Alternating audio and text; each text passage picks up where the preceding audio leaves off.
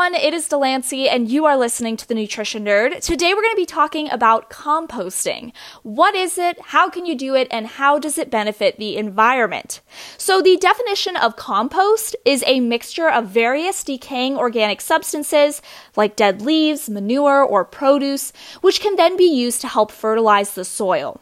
Therefore, composting is the act and practice of creating compost. The end product is a natural fertilizer you can easily use for home gardening and or farming.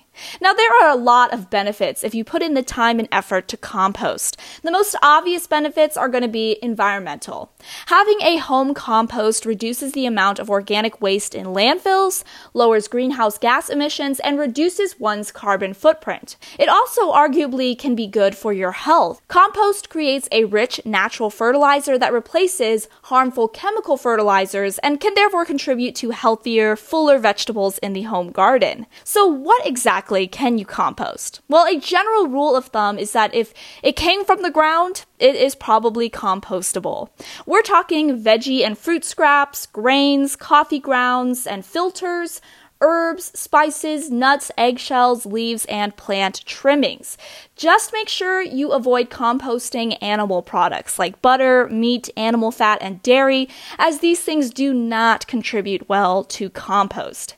Now, the composting process begins when you gather organic waste and store it in a bin, ideally on a flat, well drained, sunny location. You want the pile to remain warm and moist while decomposing.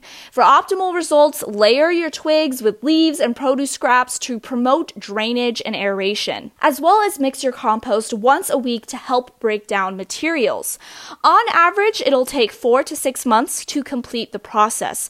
By the end, your compost should be dark brown, crumbly in texture, and smell like soil. And finally, should composting interest you, you can of course compost at home, but also know that you can sign up for a compost membership with certain garden centers, nurseries, or even farmers. This has been the Nutrition Nerd. Hopefully, you learned something new today, and I will catch you in the next one.